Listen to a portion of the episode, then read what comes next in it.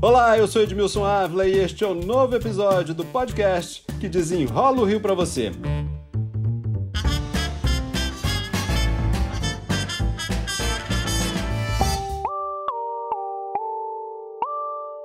A pandemia trouxe um grande reflexo que foi o desemprego, né, gente? É fácil perceber nas ruas, com tantas lojas e empresas fechadas. Mas entre tantos que perderam aí os postos de trabalho, estão principalmente os jovens de comunidades. Uma pesquisa em 40 favelas, feita pela Agência de Redes para a Juventude, mostrou que 60% dos jovens, 60% dos jovens de comunidades das zonas norte e oeste do Rio chegaram a perder mais da metade da renda. Agora, o município do Rio tem um secretário para a juventude. Salvino Oliveira, de 22 anos, era líder comunitário da Cidade de Deus, comunidade da Zona Oeste do Rio.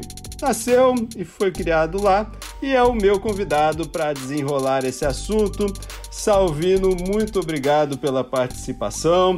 Vamos começar, já que você nasceu e viveu na Cidade de Deus, né? Foi criado lá. Você deve ter um olhar bem específico para os jovens, né? Certamente, Edmilson. É, a gente entende que hoje a gente parte de um diagnóstico né, no município do Rio de um pouco mais de um milhão e meio de jovens. Uh, desses um milhão e meio de jovens representam quase que um quarto da população do Rio de Janeiro. Uh, e a gente tem um olhar, claro, para todos esses jovens na nossa cidade, entendendo que a juventude compreende ali uma faixa etária de 14 a 29 anos, segundo o Estatuto Nacional de Juventude, mas que essas várias juventudes dentro da cidade do Rio de Janeiro têm demandas e necessidades diferentes. E a gente tem que priorizar aqueles que mais necessitam do poder público, em especial nesse momento de pandemia, né? Momento em que os jovens, e principalmente os jovens periféricos, já estão tão fragilizados e necessitando tanto do auxílio do poder público. Você que já tem esse levantamento, você que tem essa vivência, o que é que o jovem e jovem de comunidade mais precisa nesse momento? Olha, hoje a gente entende que o principal desafio para os jovens de comunidade é a geração de renda. Como você mesmo trouxe aqui os dados da Agência de Redes para a Juventude, e a gente tem os dados também do último PNAD, Uh, segundo o último PNAD, a juventude que está nem, nem, né, nem trabalha nem estuda é 35,2% da população na faixa etária entre 20 e 24 anos. Isso é um desafio muito grande. A gente fala de um público enorme, de uma massa de trabalho enorme que não consegue gerar renda para sua família e que mais, muitas vezes, é o principal gerador de renda no seu núcleo familiar. Então, como a gente consegue virar essa chave para que essa juventude volte a ser atuante, volte a gerar renda e volte a movimentar a nossa cidade que tanto precisa se recuperar. Né? O que, que ele precisa? Ele precisa ter mais estudo? Ele precisa de requalificação? O que, que esse jovem precisa nesse momento? Olha, eles precisam, claro, de muito estudo, mas também de uma qualificação técnica. Né? A gente tem muitos jovens uh, e durante a pandemia tem essa grande taxa de desocupação e de evasão escolar, mas também tem o desafio da mão de obra qualificada. Então a gente precisa ah, qualificar essa mão de obra, inclusive para as principais demandas da cidade, né, que são as demandas turísticas, já foi algum tempo atrás também no, no setor de obras. Então, como a gente requalifica essa juventude para que ela volte a se inserir no mercado de trabalho? Como a gente cria os técnicos ah, em elétrica, em robótica, barman, enfim. Inclusive, coisas mais elaboradas, né? Os nossos programadores, que são as profissões do futuro muito ligadas à tecnologia. Bom, e como fazer chegar tudo isso aos jovens? Olha, a, aqui na Secretaria de Juventude, a gente entende que a juventude ela é uma pauta muito interseccional, né? Isso significa que ela vai atravessar todas as outras pastas. Então a gente tem feito um, um esforço muito grande para integrar a, a, ideia da juventude, a parte da juventude, às outras secretarias para poder fazer uma grande frente pela juventude. Né? Então, nosso grande desafio é integrar a ideia das políticas de juventude à Secretaria de Educação, de Cultura, de Esporte. Enfim, acho que assim a gente consegue dar uma resposta satisfatória. Né? Grandes programas de governo capazes de gerar renda, diminuir o gap entre educação pública e educação privada e qualificar essa juventude. Ainda bem que você falou de educação, né? Vamos olhar para a educação que com esse momento da pandemia, nós vimos também que muitos jovens deixaram de estudar, ou por falta de conexão, ou por falta de renda, que nós falamos aqui. Então, se eu não tenho, se eu perdi a renda, eu também não tenho renda para ficar conectado, né? Que isso é uma despesa a mais da família. E se eu não tenho conexão, eu também vou abandonando os estudos. E e esse o estudo não, não é mais o meu a minha principal demanda, né? Eu preciso primeiro botar comida em casa, né? Como é que vocês estão juntando isso? Fazer com que esse jovem volte, recupere esses jovens para a escola e também tentar encontrar renda para ele. É, bom, o próprio prefeito Eduardo Paes tem no seu plano de governo o programa Conectados, né, que o secretário de Educação Ferreirinha está tocando que é a busca entregar tablets com conectividade para todos os jovens da rede municipal de educação e a gente aqui na Secretaria de Juventude apoia e quer apoiar cada vez mais essa iniciativa, inclusive num esforço para expandir ela para recortes de juventude também muito sensíveis e que muitas vezes fogem ao primeiro olhar, né? A juventude nos abrigos, a juventude uh, em conflito com a lei. A gente veio agora, por exemplo, antes dessa entrevista, de uma bateria de visitas ao sistema socioeducativo para entender um pouco das especificidades dessa juventude que está em conflito com a lei. Nós fizemos baterias de visitas aos abrigos para entender as especificidades também dessa juventude que se encontram nesses equipamentos. E a gente quer ter um olhar muito macro assim das várias juventudes que atravessam a cidade para conseguir de fato ter um excelente diagnóstico da realidade e dos desafios que nos esperam. Né? A gente sabe uh, que a conectividade é um grande desafio, ter esses equipamentos para acessar a internet são um grande desafio, mas existem outros desafios que inclusive incluem o núcleo familiar daquela juventude, como muitas vezes, por exemplo, o jovem vai conseguir, mesmo com conectividade, mesmo com bom equipamento, ter uma boa aula, né, aprender bem, se ele está numa casa com cômodos muito pequenos, com muitas pessoas.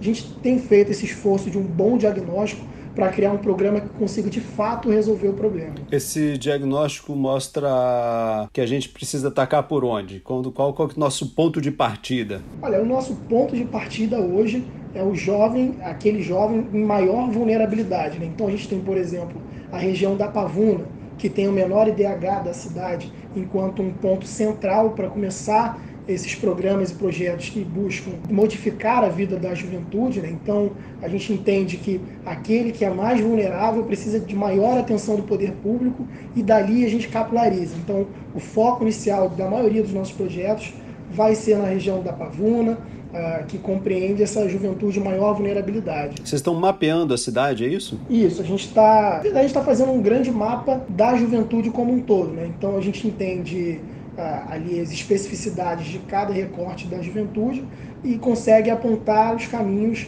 para modificar cada realidade com políticas micro e macro. Né? A gente tem, por exemplo, hoje a Zona Oeste, segundo os dados do último censo, enquanto região com maior número de jovens da cidade. Né? São um pouco mais de meio milhão de jovens. Estão todos aí na Zona Oeste. Isso, exatamente.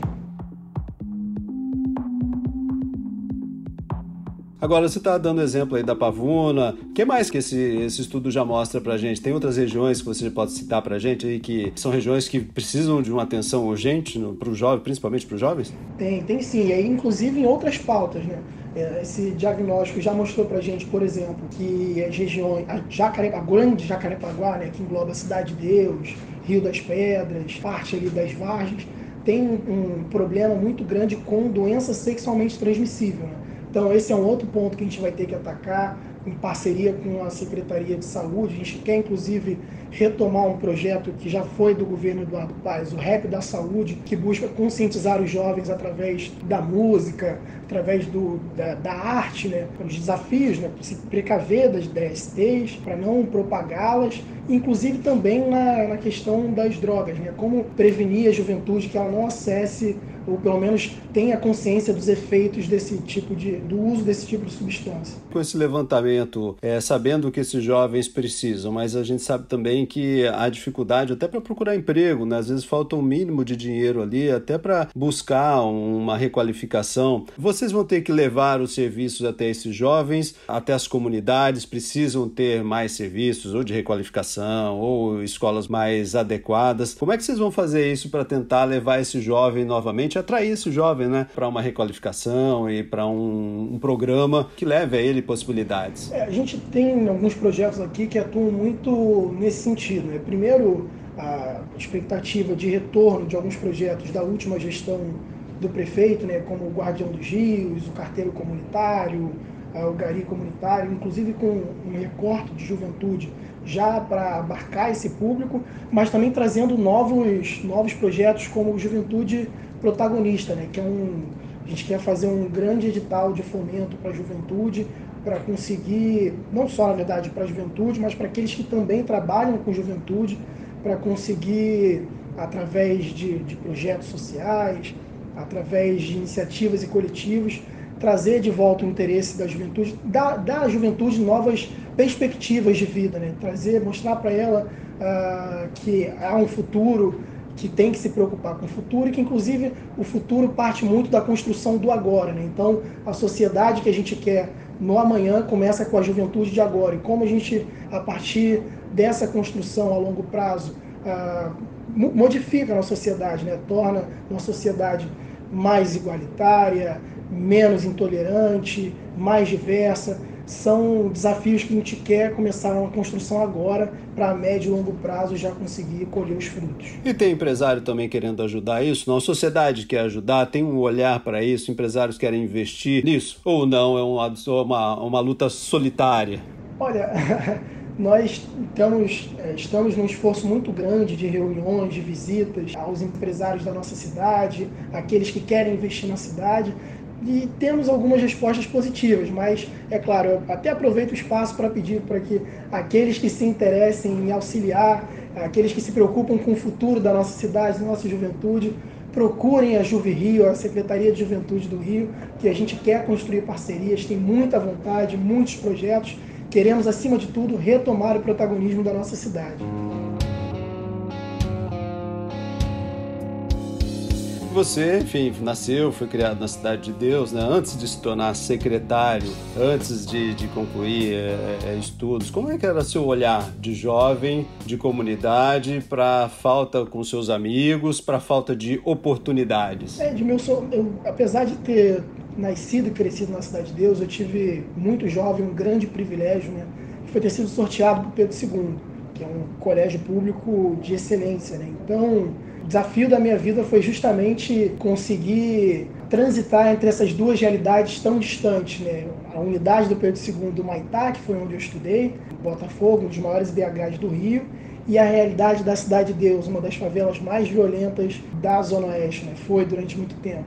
Então, crescer nesse espaço para mim foi muito desafiador e acredito que até por isso eu tenho escolhido cursar gestão pública na faculdade e seguir a vida pública que desde muito jovem essa desigualdade na nossa cidade me gerava muita inquietude, né? Como eu podia sair de um lugar ah, onde estavam meus familiares, meus amigos, meus parentes, tanta vulnerabilidade e estudar, criar novos laços de amizade, um outro espaço tão diferente. Né? A educação fez toda a diferença. Certamente, a educação foi o que me abriu portas e eu sempre digo que a educação é a transformadora e por isso que a gente sempre aqui na secretaria vai brigar pela educação com muita garra, assim.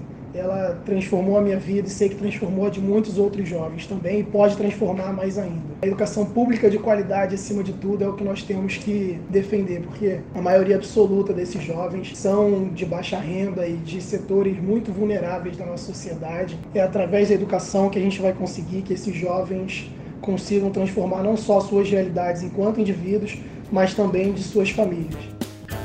Salvino Oliveira, secretário para a Juventude, muito obrigado pelas explicações aqui. Muito obrigado, Edmilson. Eu que agradeço a oportunidade. Peço para que todos que nos, nos escutam sigam as redes sociais da Juve Rio, que a gente, a partir das nossas redes sociais, a gente divulga oportunidades, a gente divulga todo o nosso material. Muito obrigado, Salvino. Esse podcast teve edição e sonoplastia de Lucas von Seehausen e eu, Edmilson Ávila, toda semana desenrola um assunto aqui para você. Até o próximo. 束。